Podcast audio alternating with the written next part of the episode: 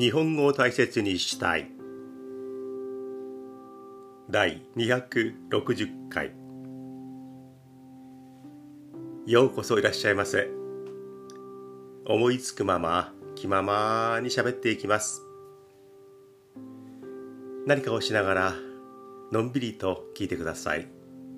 私はもう思いつくまま気ままに喋っていきます。もう慣れている？はい、よろしくお願いします。土曜日のまだ早朝と言える時間帯です。綺麗に晴れ上がっています。昨日も真夏のような天気でした。私が住んでいるのは関東地方の南の方、神奈川県鎌倉にほど近い横浜の外れの辺りに住んでいます。昨日は外出をしたんですが、いやー日差しがきつかったですね。わあこれはもう真夏だなと思いました。そして今日も予報では一日いい天気だそうです。東京では気温が30度ね真夏日になるかもしれないなるであろう。そして関東の群馬の方では群馬県の方では35度っていう予想がありましたね。猛暑日になるかもしれないというまだ6月の梅雨時の晴れ間です。よくさつき晴れと言います。5月の晴れと書いてさつき晴れという言い方があります。これは5月の時の晴れ間ではないんですね。梅雨時の晴れ間のことをさつき晴れと言います。だから6月ですけれども今梅雨時だから梅雨の合間のきれいに晴れ上がった日の日のことをさつき晴れと言います。だからまさに昨日も今日もそして明日もさつき晴れが続きそうだなという梅雨時のこの関東地方です。皆さんの周りはどんな気温なんでしょうか？今時間帯は何時ぐらいですか？寒いんでしょうか？暑いんでしょうか？国によってはいやいやいやいやほんと寒いよっていうところもあるかもしれないですね。はい。のんびりいきましょうか。3日ほど前の新聞に鎌倉の明月院のアジサイがちょうどピークだという記事が載っていました。先週もお話をしましたがあのアジサイで有名な鎌倉北鎌倉の駅から一番近いですね、えー、最寄りの駅は北鎌倉駅。そこにある、えー、明月院。えー、アジサイが素敵ですよね。何度も行ったことがあります、えーピークこの週末土曜日日曜日が今年最大のピークになるんでしょうね。横須賀線が北鎌倉駅に入ってくる。東京方面から来る。そうするとどっと明月院に行こうっていう観光客が降りて北鎌倉駅の狭いホームがいっぱいになる。もうホームからずっと明月院まで行列がつながっているような、えー、4列5列渋滞ぐらいでつながっていくようなね5人が並んでこうまっすぐ進んでいくがその列が長く続いていくっていう光景がありました。これ数年前に見たものなんですがまだそういう感じじゃないでしょうか。明月院アジサイがピークを迎えています。ね。えー、でもね本当真夏みたいですからゆっくりゆっくり歩いているうちにうちに明月院に着くまでに熱中症にならないようにご注意ください。はい。昨日外出したと言いましたが東海道線に乗っかって西の方に行きました。真鶴というところまで行きました。実はちょっと話それますけれども真鶴の駅のすぐそばに私が大好きなカレー屋さんがあって、えー、ここはね本当に美味しいんですよね。グルメでも味に、うん、厳しいというか味にこだわる方でもない男なんですがふらっと歩いていたらおっという店が見つかってうっと入っていったらこんなに美味しいカレーがあった。であまりお店らしい作りになっていないんですがあ発見したなと思いましたね。いやいやカレーってこういうものでこんなにうまかったんだっていうのを教えてくれたのがマラズの駅から歩いて1分ぐらいもう駅前に近いところにあるサマニカレーというカレー屋さんです。いやー本当に美味しいです。でも昼時間1時とか2時になっちゃうともうルーがなくなって今日は店じまいですというところなんですよね。いやいや昨日も行ってきたんですが本当に美味しかった。で冷凍のものを事前に頼んであってそれをえー、持ち帰りました。今家の冷蔵庫に入っています。冷凍庫に入っています、えー、家族3人で、えまたそうですね何日かしたら食べようかなと思っています。本当に美味しいです。はい話それました。サマニカレー美味しいです。でで電車に乗ってちょうど1時間ぐらい、え電車に乗っているんですがその帰り道ですね。私はもう美味しいカレーも食べて、ね、ビールもそのカレー屋さんに行く前にちょっと飲んで気持ちよくなって電車に乗っていました。そしたらもうウィークデーの昼間の時間帯だったので車内は空いていました。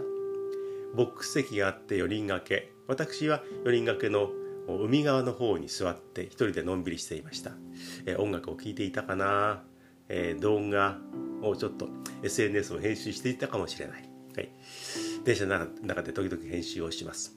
で通路挟んで反対側のボックス席に山側の方の席に若いカップルが座りました、ね、向かい合って座っていました、えー、女性の方が、えー、進行方向に向かって座って男性の方が、えー、進行方向に背中を向けて座っていました。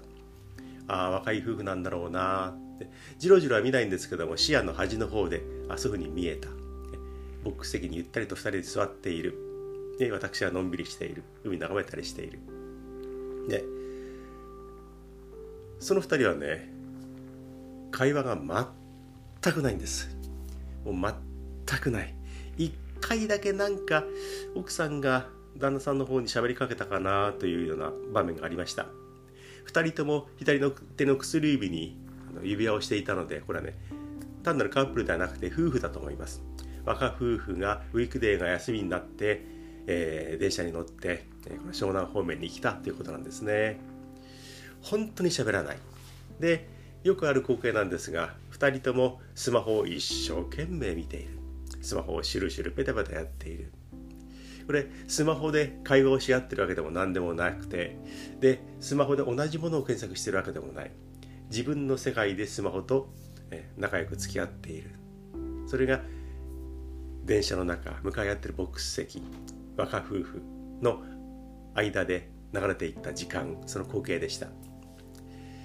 こういうのを見るとね毎度毎度同じようなことを言っていますがせっかくのお休みに外出をして天気もいい電車も空いているなんとなく喋らないにしても見つめ合ったり視線を交わし合ってなんとなくこうコミュニケーションをしながら電車に乗っているっていう光景だといいんですが自分とスマホの世界だけに入ってたまたま席を向かい合席で向かい合った席に座っている誰かとそばにいるみたいな感じでいるのはねあもったいないなと思ってね。いや大きなお世話ですよ。で私もじろじろ見てるわけではない。でもなんとなくそういう光景があの見えてしまうのですごいよな。まあ今風だなといえば今風なんですが寂しい光景だなっていう私には見えました。もしかしたらその若い夫婦は家に帰ったらもうスマホなんかポンと投げ捨てて2人でねぺちゃくちゃぺちゃくちゃ喋ってコミュニケーションしているのかもしれない。あこのテレビ面白いね。このお笑いの芸人さんすごいね。なんて言いながらもう共通の話題で盛り上がっているのかもしれない。たまたま電車の中でそういう場面になったというだけなのかもしれないんですけれども。それにしてもね同じ時間に同じボックス席に座って向かい合っている夫婦なのにスマホとばっかり沈黙の会話をしているっていうのはもったいないなというふうに私には見えました。お前はまた電車の中で人のことばっかり見ていてなそんな余計なことに感じたり言ったりしないでね。黙って電車乗ってなさい。そうですよね。でもいろんなことをね考えながら電車に乗ったり街を歩いたり、買い物したりしています。そんな若夫婦の、うん、姿がああもったいないなというふうに思いました。はい。電車の中でああもったいないというコーナーでした。そういう名前になるかな。はい。昨日朝情報番組を見ていたらあの日本で開園されましたよね。ハリー・ポッターのテーマパーク。これが昨日が開園日でした。あれはテーマパークって言っていいんでしょうか？ハリー・ポッターのことをもう大々的に扱っているハリー・ポッターパークランドですよね。それが、えー、開園しました。もうこれは完全予約制で、えー、行っても入場券は買えないってことで事前にネットで注文しなければ申し込んでおかなければそこに入れないそうなんですが、まあ、これはそうすることによって開園日の前徹夜をしてもう何日も並んで徹夜するとかもう長い列ができて暑い中で待たなければいけないっていうふうにならなくていいと思うんですけどもね。えーと、うん、完全予約制のその「ハリー・ポッター」のテーマパーク。なんていう名前だったかな。ハリー・ポッターテーマパークっていうんでしょうかね、えー、名前違ってたらごめんなさい。とりあえずそれが開園しました。あの豊島園の駅から、えー、歩いていけるんですよね。豊島園というあの遊園地がありました。かなり人気がありました。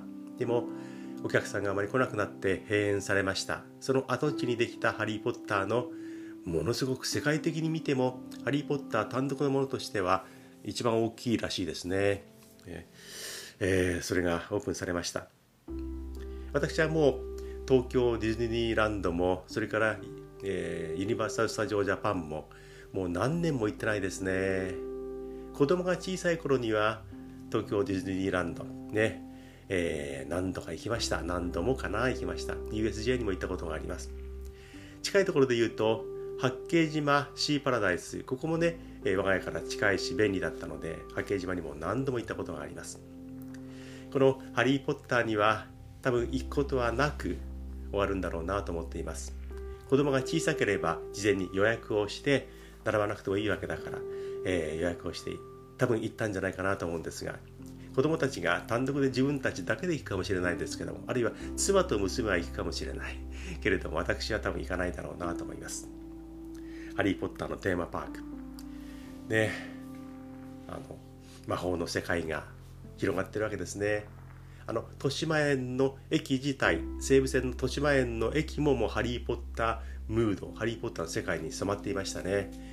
看板に「ハリー・ポッター」の文字があり色も「ハリー・ポッターの」あの、えー、教室かお城のあの赤を基調にしたような作りになっていて「わあハリー・ポッターの駅だ」っていうのはねもうもろに分かるような作りになっていました。駅から駅前の商店街からそしてもちろんメインのそのパークからもうハリー・ポッターに完全に染まりきっているあの界隈ですよね。でニュースでやっていたのは料金も紹介していたんですが大人が6300円。でその後中学生高校生が5000円台。でもう少し小さくなると3000円台の、えー、料金でした。で大人6300円。で子供も5000円ぐらいする。すごいですね。あの大阪万博の入場券が7500円になるんじゃないかななんて話もあって。随分高いなと話題になっていましたがこのね「あのハリー・ポッター」も6300円。でディズニーランドだってそれから US ジャパンだって USA ジャパン。USA ジャパンっていうんじゃなかったかな。ええー、ユニバーサル・スタジオ・ジャパンか。もう混乱してますね。そこもねかなり値段が取りますがね6300円で「ハリー・ポッターか」これは大変だなと思いました。我が家もうん、子供が小さければ4人で行ったんでしょうけれども、え単純に考えればね、えー、家族4人で行く。とすると、えー、2万円。そうですね。5子22万円は超えますね、えー、大人2人で1万2600円ですからね。で子供はもうちょっと安いけどもほぼ2万円かかる。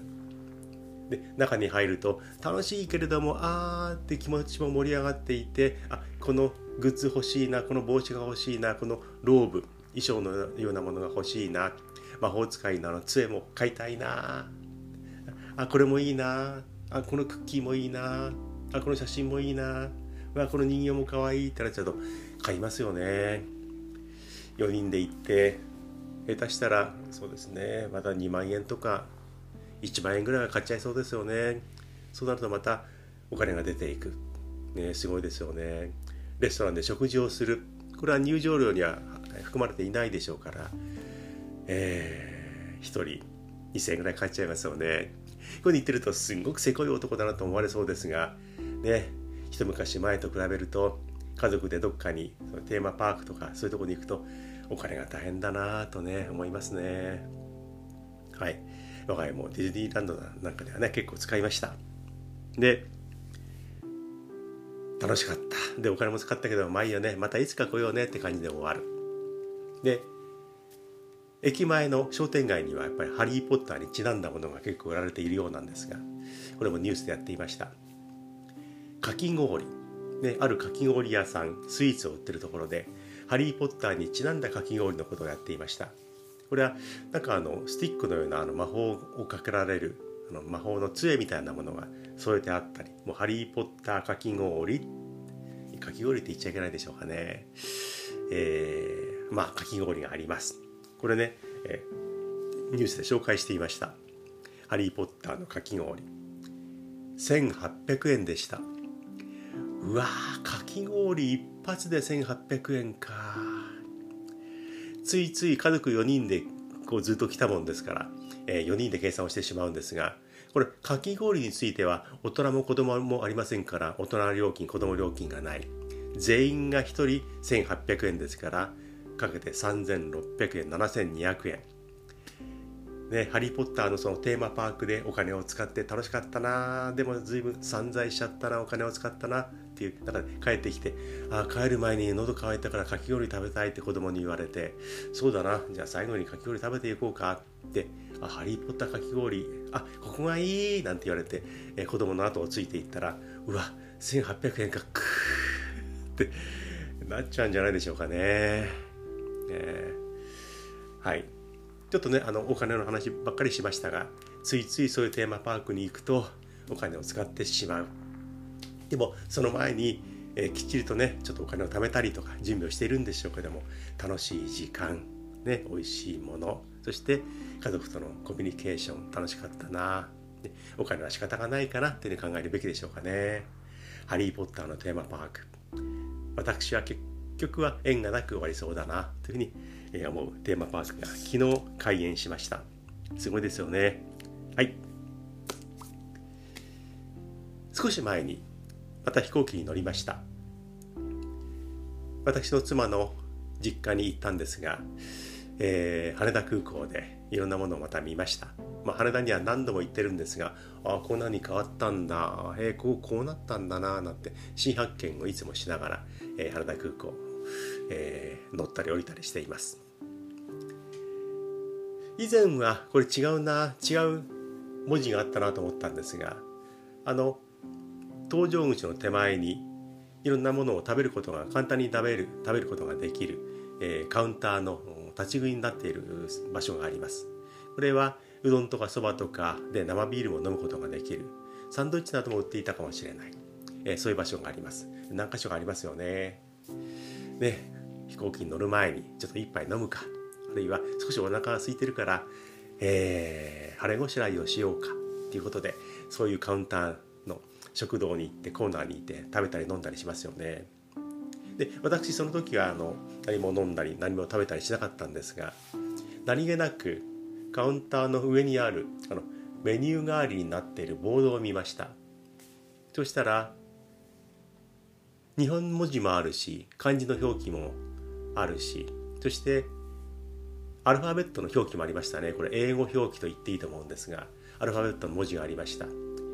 ね天ぷらそば。あそば。なそれは SOBA そばだよな。でチャーシュー麺っていうのもありました。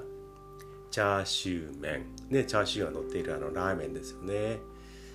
えー、それがねチャーシュー麺。スペルで言うと CHASHU でブランク間があって麺となっていましたこれねチャーシュー麺と呼んだ時にチャーシューの男たちね万の複数形の麺麺と思ってチャーシュー麺かこれ英語圏の人はパッと見てチャーシュー麺 Wow What kind of man?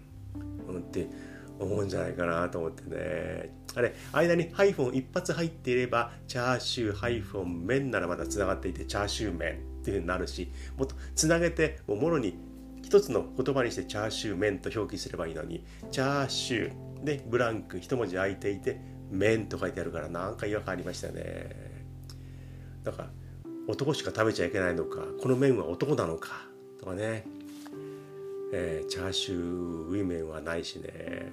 あれは看板を書くときにいろいろ議論あったと思うんですが iPhone 一発入れて麺とした方が良かったんじゃないかなと思います。なんとかそば天ぷらそばなんていうのもね一発横棒 iPhone があった方が分かりやすいなと思いましたね。チャーシュー麺。うーんと思って、えー、羽田空港でまた新しい発見をしました。そんなとこばかり見てるんですよね、うん、はい。前々から気がついていていつか喋ろうと思っていました。夕方の駅のホーム。これはよく見かけるのは最寄りの駅である、えー、JR の駅なんですが、えー、夕方近くにそこに行くあるいは駅電車を降りてそこのホームから改札の方に向かっていて家に向かう。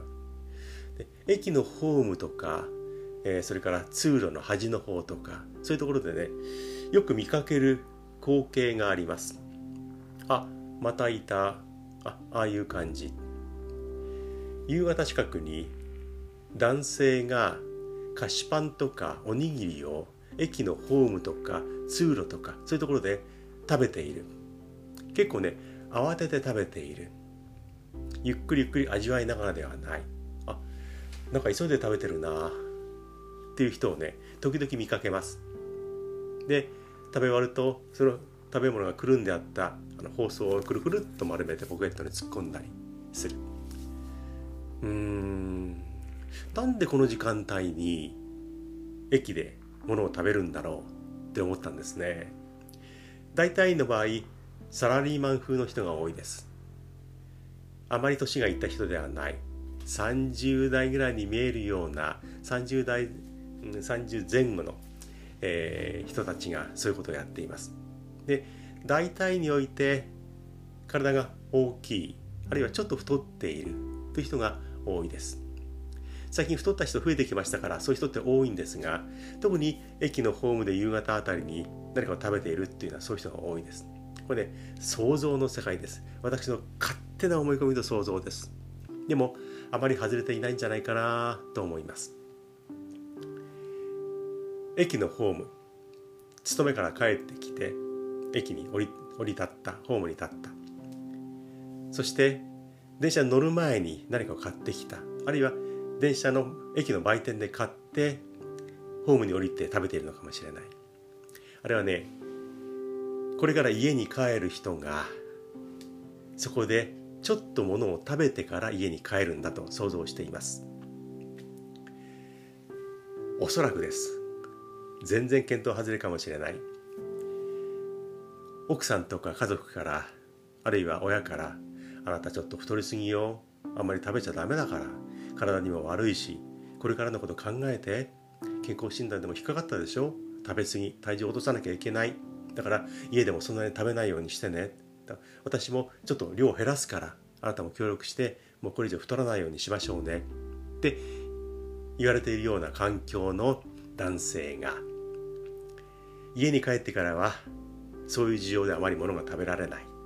だから家に帰る前にちょっと前に駅のホームでおにぎりとか菓子パンをぐーっとお腹に押し込んで少しお腹を満たしたような感じでで家に帰る。であれば少し食べているからあまり家では食べなくても済む。家族もあやっぱり少ない量でもちゃんと我慢してくれているのねということで家族も安心する。そういうことなんじゃないかなと思って見ています。これはね気持ちはわかります。食べたい人は食べたいですよね。ほんと食べたいんですよ。だからどんどん太る人もいる。でもいろんな事情があって家に帰ってはそう食べることができない。食べたら家族も心配する。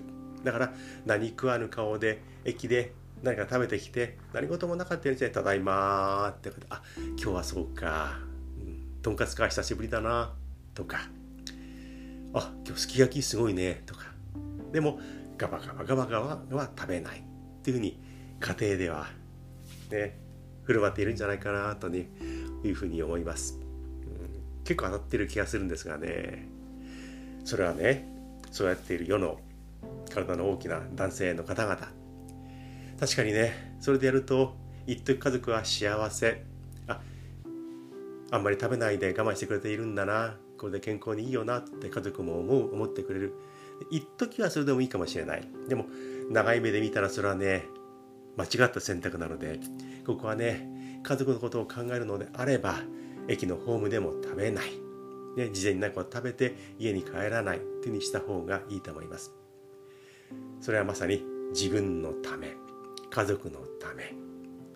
本当そうだと思います。家族はね本当はもうどんどん食べなさいこれもどうまだもうお腹いっぱいになったまだ足りないんじゃないで食べさせてあげたいですよ。でもそれをね心を鬼にして健康のために家族のために本人のために我慢してってやってるんだから。ここは我慢して歯を食いしばりながら家に帰って「ただいま」って言ってちょっと少なめのご飯を美味しそうに食べましょう。ゆっくり食べれば満腹感もね結構きますから慌てて食べない。ゆっくりと家族と楽しい会話をしながらご飯を食べる。そうすれば大丈夫。体重はこれ以上増えない。家族もあなたも幸せになれる。そう考えた方がいいですね。はい駅のホームで夕方何かを一生懸命食べているお兄さんおじいさんおじさんはいこういうことだったんじゃないですか？外れていたら全然違うからって言ってくださいはい。変なお話をしました。もう一つお話をしましょうかね。えつい最近、ある温泉地に行きました。これは、島根県の松江ですね。松江の温泉は有名です。え、松江温泉、それから玉造温泉、あの界隈はね、素敵なお湯がいっぱい出ます。で、市畑電鉄の松江温泉駅っつったかな、終点の駅。え、始発の駅とも言えますがそこの駅の真ん前ちょっと外れたところにあの足湯があります足湯で足だけお湯に浸かる座ってで靴下を脱いで、えー、だからズボン履いてる人はちょっとまくってねあの膝小僧を出すようにしてでふくらはぎのあたりまでお湯に浸かってあってあったまる。これやっぱり冬場の方がねありがたいかもしれないんですがそういった施設があります。足湯。私足湯に入ったことっていうのは久しぶりだしあまり記憶がないんですね。よく見かけるんですが靴下脱いだりなんだりするのちょっと面倒くさいなと思うのでただただ見るだけっていうことが、えー、多くなっています。でもその時には足湯か時間もあるしのんびりできるからよし。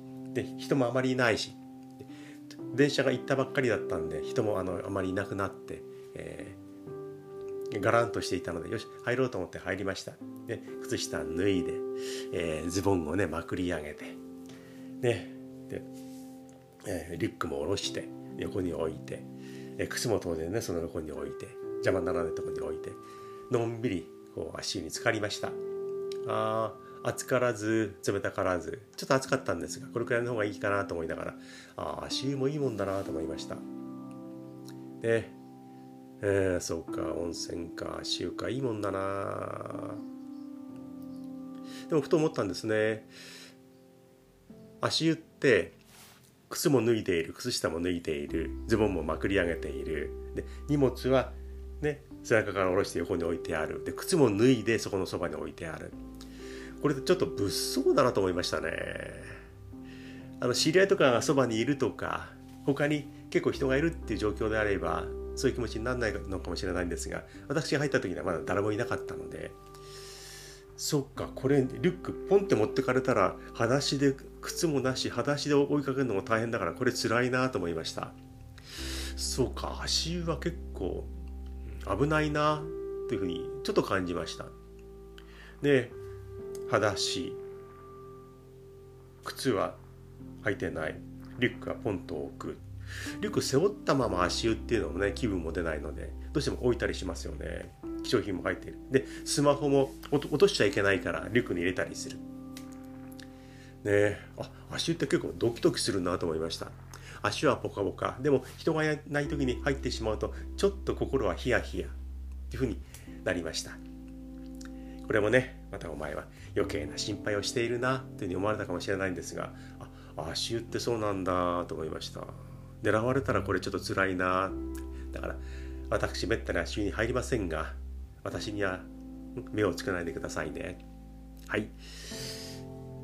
今回は本当に話がいっぱいあっちこっち飛んでいきましたね。いつも通りといえばいつも通りなんですがそれにしてもうんはいあちこち話をしました。そしてかなり早口になりました。これもいつもと同じようにごめんなさいというふうに言った方がいいでしょうかね。ついつい早口になるっていうのは 良くないですね。でも次回も頑張っていこうと思います。今回も30分オーバーになりました。聞いてくれて本当にありがとうございます、えー、日本は今関東は梅雨の晴れ間さつき晴れ。でもまだまだね梅雨が続きます。気温が高くなる。熱中症なんか注意ですよね。で皆さんの周りの方は海外の方は、えー、どんな危険な危険が周りにあるかもしれない。厳しい気候かもしれない。でも頑張ってできるだけ安全に行きましょうかね。はい。皆さんからのメールをお待ちしています。大切 .japanese.gmail.com こちらまで送ってください。お待ちしています。メールが来ると本当に嬉しいです。一つお話をしますがつい最近ある方からメールをいただきました。これあのとても丁寧なメールをいただいたんですが英語で、え翻訳を翻訳ソフトに、えを使って、え内容を見てみたんですがどういうことを私に要求しているのかでもなんかとてもいいお話を書いてくれているようで、えちょっと答えに困って軽く返信はしたんですが、え満足な、えお答えはできないでいます。これお名前はねあのカトリーナさんというお名前だと思うんですがカトリーナさんもしかしたら失礼な感じになってるかもしれないんですが、えー、もし実はこういうことなんですよっていうことでもう少し分かりやすいメールがあれば、えー、もう一回送ってほしいなというふうに思います。お待ちしています。はい、えー、そして私がやっている YouTube 日本語が好きチャンネルそして何気ないチャンネルこちらの方も見て聞いてコメントを打ち込んでください。メールもコメントもなかなかいただけないんですが1本でも来るととても喜んでるやつがそこにいるんだと思って勇気を持って、えー、打ってくださいお待ちしていますはい今はどんな時間帯ですか？おはようございます昨日も今日もいい天気ですね。これ日焼けも大変だし、熱中症ね、心配ですね。いや、梅雨はどこに行っちゃったんでしょうね。いってらっしゃい。こんにちは。もうね、いわゆるカンカン照りだよね。カンカン照り、真夏だよね。はい、帽子かぶって、はいはい、日焼けに気をつけて。自転車、ね、転ばないようにね。はいはい、気をつけて。こんばんは。今日暑かったですね。もうね、真っ赤になるほどこれ焼けちゃいますよね日焼け止め塗って帽子かぶってね気をつけましょうねはいいい年になると、ね、日焼けがシミになっちゃいますからね気をつけましょうそしてもしかしたらもうこういう時間帯でしょうか？昼間は暑かったですか？ん？今日は雨だったですか？こんな時間帯でしょうか？おやすみなさい。To be continued.